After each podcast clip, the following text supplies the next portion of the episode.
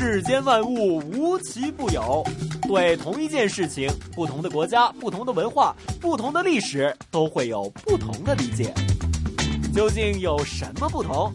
马上为您揭晓。同不同？主持刘明正。好了大家好，欢迎大家来到我们 AM 六二一香港电台普通话台的《同不同》，我是主持人明正。这样给大家带来的这条胡同呢，是在北京非常大的名气的一条胡同，这一条而且还是呢名气最大的胡同口。说到胡同口呢，很多对北京其实特别了解的人，其实都会想到一个地方，就是。菜市口胡同。菜市口胡同其实是位于现在的中国北京市的西城区南部的一条胡同。现在呢，其实呢已经不存在具体的这条胡同了，原址就是现在的菜市口大街，所以俗称来说就是我们现在所说的菜市口。那么一首歌曲回来之后呢，就开始今天的同不同。今天明哲会继续连同我们的北京胡同专家，带你一听这条名气最大的胡同口——菜市口。狼伯伯，狼伯伯，这个世界那么大，究竟有什么好玩的呢？嘿嘿嘿嘿，那你就去找找看吧。找不到的话，我就要把你给吃掉。哈哈哈哈童言无忌。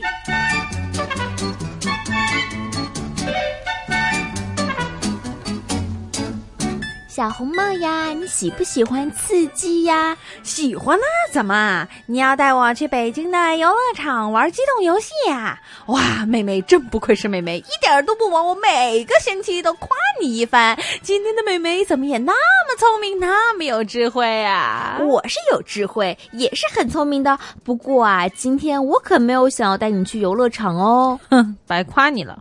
哎呦，你着什么急呀？今天呢，我打算带你去一个地方。也是一个很刺激的地方，肯定啊把你吓一跳，信你。那你说吧，这个北京呢，虽然是我国的首都，给世人呢是一身正气凛然的印象，但是悠久的历史啊，也让这里是蒙上了一层神秘的色彩。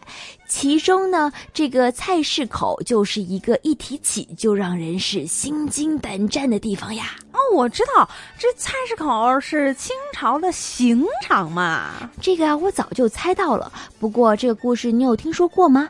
据说那时有这么一间裁缝铺子，就住菜市口。由于手艺好，生意很旺盛，时间久了就远近都出了名。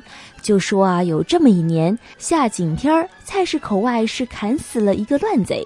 当天晚上啊，裁缝铺掌柜是睡得正香，突然发现屋里有人走动，心里一想啊，八成是闹贼。可是又一想吧，这贼就让他闹吧，反正我这屋里呀也没有一件值钱的东西，就眯着眼睛瞅着。这贼摸索了一会儿，倒也懂事，出门随手把门给关了。第二天，掌柜起床看看有没有丢什么东西，一收拾啊，发现自己一个小玩意儿不见了。这时啊，外头就有人喊：“掌柜的，你快出来看看吧！”掌柜出门跟众人到荒郊一看，昨天那个斩首的人脑袋跟身子啊全部连在一块儿了，而且脖子上有一串细细的线痕，旁边啊就扔着裁缝的这件小玩意儿。哎呦，你吓唬谁呢？我绝对不是吓唬你啊！可是呢，实际上菜市口在京城的名气可是不小。一千年前的辽代，这里是安东门外的郊野；金代是诗人门里的丁字街；明朝时呢，是京城最大的蔬菜市场，沿街菜摊、菜店众多，所以四九城的许多人都会来此地买菜，并且把菜市最集中的街口称。为菜市街，清代的时候呢改称为菜市口，之后呢这个名字就是一直沿用到现在啦。怪不得我就说嘛，好好的一个胡同口，怎么会跟街市、菜市挂上钩呢？原来还真的是跟卖菜的有关呐！而且不止这样哦，之所以现在的菜市口是名声大振，它主要的原因是因为清政府将斩人的刑场从明朝时的。西四牌楼移至宣武门外的菜市口。据说当年的刑场啊，就设于今天的菜市口大街北侧十字路口附近。每到冬至前夕啊，对判为秋后问斩的囚犯是执行死刑。还记得戏剧中唱的“推至午门斩首”吗？这里的午门就是菜市口。哎呀，好了，大晚上怪瘆人的。本故事纯属虚构，如有雷同，实属巧合。找找找找不同。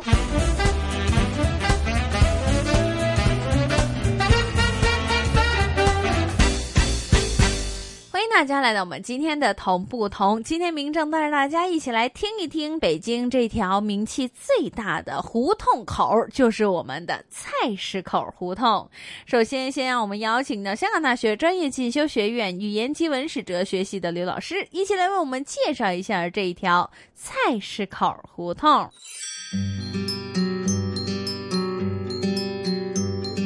菜市口胡同是一条北京胡同的名字。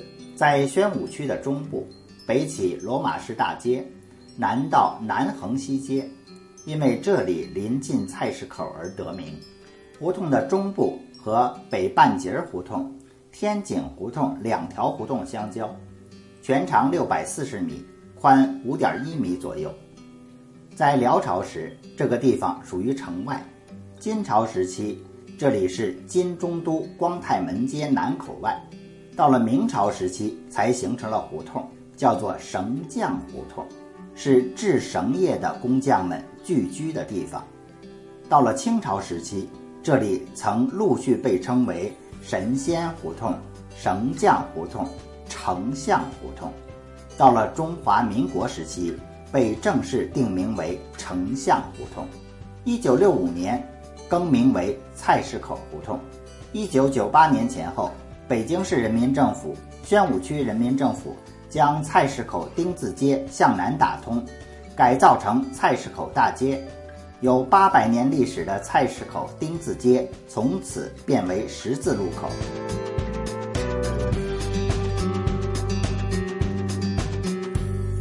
一九九九年八月，菜市口大街正式建成，随之而来的。就是包括菜市口胡同在内的几条胡同，在北京城永远的消失了。菜市口胡同的旧址就在现在的菜市口大街路东。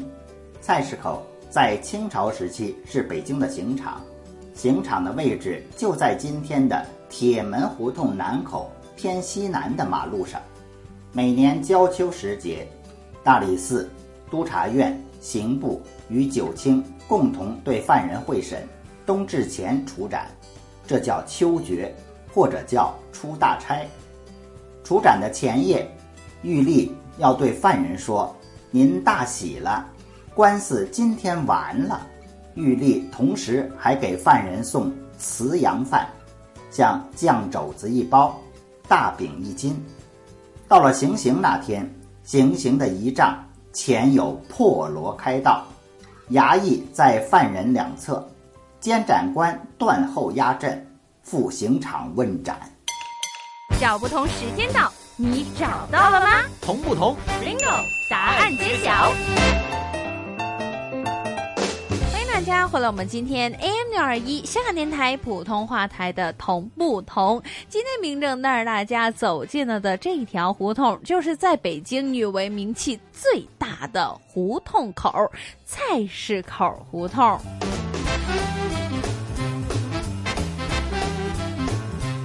很多对北京非常有兴趣的人士，其实都会知道，到了今天为止呢，宣武区其实已经不存在在北京市里面了。所以，这个宣武区啊，作为消失的老北京，留下的绝不仅仅是一些引人入胜的故事。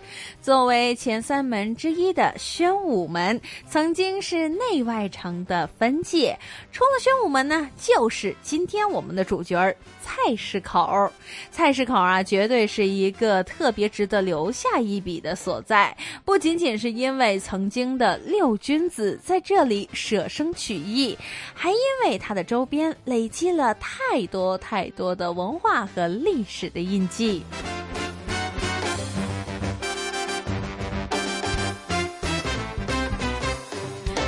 其实都会呢知道有菜市口，哎，这么一个小地方。但是究竟菜市口是什么地儿呢？早在辽代的时候啊，这里就是安东门外的郊野；金代的时候呢，还是诗人门里的丁字街。到了后来的明朝的时候呢，也是京城里最大的蔬菜市场，沿街的菜摊儿。菜店儿非常的多，所以啊，四九城的很多很多人都会来到这个地方去买菜，并且啊，把菜是最集中的街口称作为菜市街。到了清朝的时候呢，人们就改口叫做菜市口了。直到后来的清朝政府将他们的刑场从明朝的西四牌楼，也就是当时叫做西市，移到了今天宣武门外的菜市口。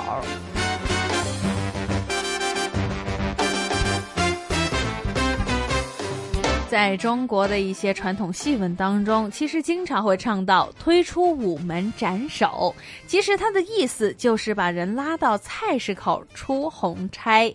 每逢秋日，被判死刑的罪犯呢，就会被押解出狱，出宣武门走菜市口。有身份的话呢，就会坐驴马拉的。战龙行车，没有身份的人嘛，则是被武装押送代家上料，临终过闹市。在明清时期的时候。这外省人要是进北京城，其实主要有两条路，一条路就是水路，也就是从京杭大运河过通州进北京；而除了水路以外，当然也有陆路。陆路的话呢，就是从京汉路沿线过卢沟桥，由广安门进北京城。一进这广安门呢，其实就是菜市口，所以啊，这儿的客栈、会馆云集，商铺、茶楼林。林立，终日行人不断，热闹非凡。小不同时间到，你找到了吗？同不同？Bingo，答案揭晓。我们今天的同不同，今天明正要带大家一起去逛一逛的这条胡同呢，就是我们的菜市口胡同。实际上，到了今时今日呢，菜市口胡同其实已经不存在，留待着让我们去参观的呢，就是菜市口这么一个地方。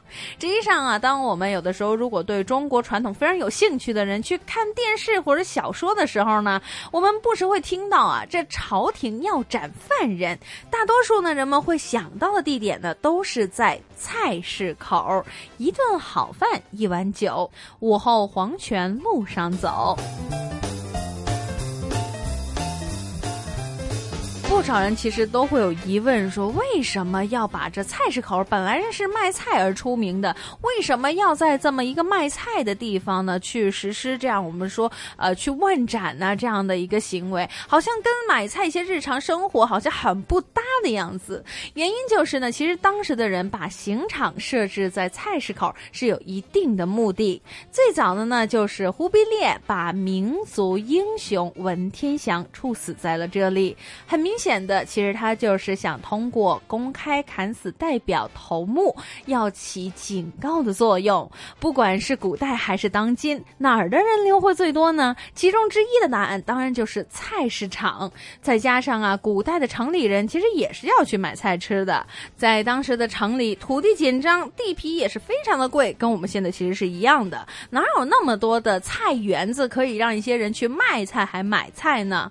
再加上处置罪犯。但主要呢，还是要他做一个典型，除了付出应有的代价，还要给广大民众带来一种教育的效果，所以这就需要一个很多人，而且很多人能够看到的地方。所以这菜市场呢，就是人们理想当中的地点。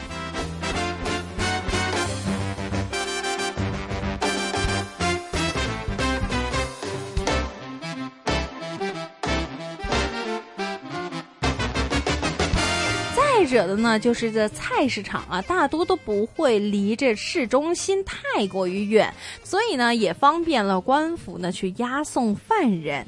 这些判了砍头的犯人，其实大多都是穷凶极恶之人，百姓们呢都对他们恨之入骨，平常不敢惹，这都到了去见阎王爷的节骨眼儿了，再不骂两句、打两下，就没有出气儿的机会。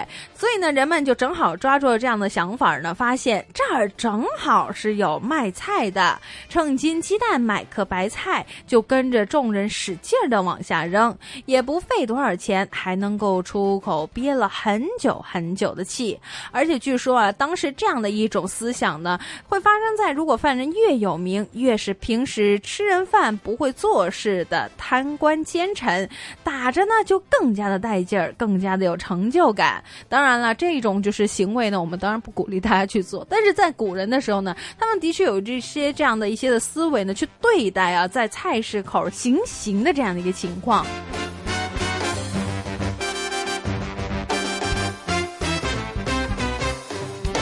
以外呢，其实这菜市场啊，相比起其他地方来说呢，是比较宽敞的。而且刚刚也说到了，很多人来这儿买菜卖菜，所以人流呢也很大，都是官府可以通过这件事情来惊吓教育的对象，最大程度的达到杀一儆百的目的。所以啊，自从元朝在这里砍了宋朝大臣之后，慈禧也在这里人多的地方处死过六君子，都是威慑世人，稳定。自己的社会统治，因此自此菜市口就成了一个吓人的代名词。找不同时间到，你找到了吗？同不同？Bingo，答案揭晓。欢迎大家回来，我们今天的同不同，今天的同不同，明正带着大家走进的这一条胡同，就是在古代非常有名的一条胡同，而且是最为出名的胡同口。菜市口胡同。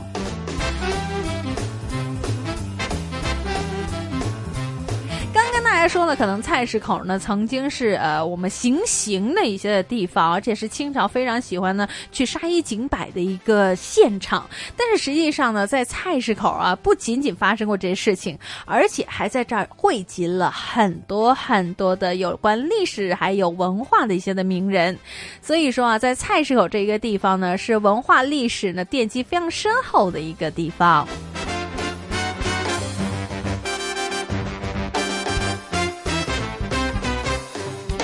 市口这个地方不单单汇聚了各省的会馆，也汇集了当时全国各地的有识之士。在明清两朝，曾经在北京活动的文人、政治名流和菜市口不沾边的，细数起来，恐怕的还真没有几个。仅仅是菜市口胡同原来的丞相胡同，就在这儿住过了曾国藩、左宗棠。刘光第和蔡元培等等等等，其中秋瑾还曾经在这条胡同里面的女学堂任教习。秋瑾是中国女权和女学思想的倡导者，近代民主革命志士。第一批为推翻满清政权和数千年封建统治而牺牲的革命先驱，为了辛亥革命，他还做出了巨大的贡献。其中，提倡女学女权是他为妇女解放运动发展起到的巨大推动作用之一。然而，到了一九零七年的七月十五日的凌晨，秋瑾从容就义于绍兴宣亭口。年仅三十二岁。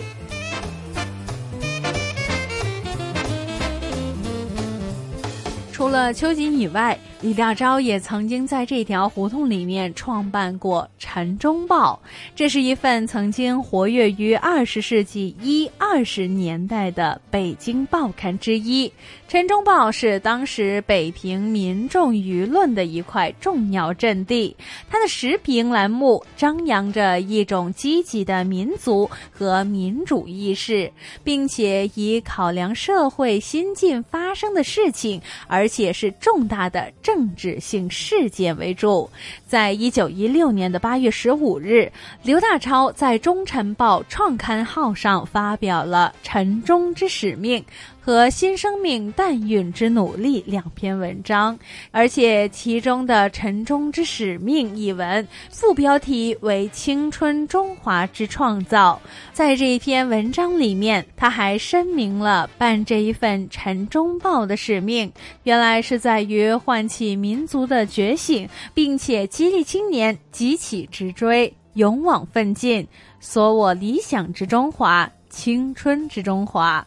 此外，在中共济南支部的推动之下，曾经由济南电话局洛口领班卢仲文筹资创办的另一份《晨钟报》，创办于一九二三年的八月二号。但是在随后的一九二五年八月十五号，这一份济南的《晨钟报》就被军阀张宗昌所查封。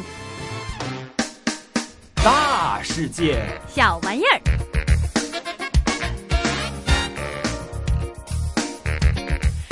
大家回来，我们今天同不同的最后的一个小环节——大世界小玩意儿。今天让明正呢继续为大家介绍一些北京非常地道的小玩意儿啊。其实，在胡同里面呢，很多的一些的小玩意儿呢，都是给小孩子呀，或者说妇女们呢去观赏、去游玩的。其中，今天介绍这一项，更加是他们之中非常重要的一个小玩意儿，就是绒制品。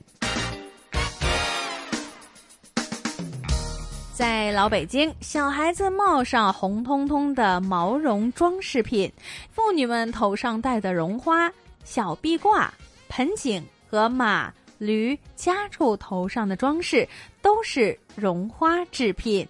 绒制品在老北京处处可见，因为以鸡、禽、鸟类占的数量大，所以人们也会称之为绒鸟行业。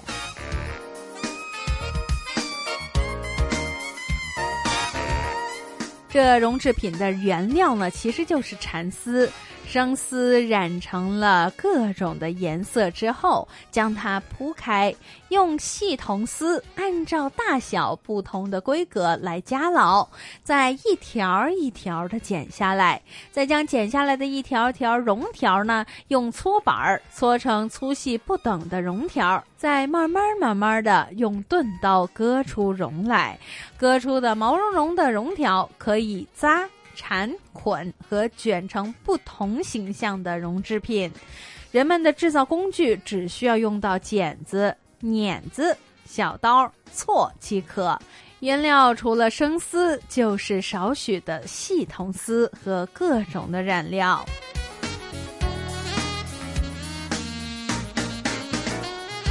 实际上，在清末时期，北京就有很多家这一类的铺子，大多数都是前店后厂。较为著名的呢，比如说有瑞和永、东盛友。和红星德等等几十家，这绒花制品呢，还是崇文门外花市大街一年四季的畅销货。每逢京城各处朝会，这绒制品都会占庙会商品当中很大很大的份额。京城的老少爷们儿、姑娘媳妇儿们都爱在花摊上买上一两件中意的绒制品，图个吉祥喜庆。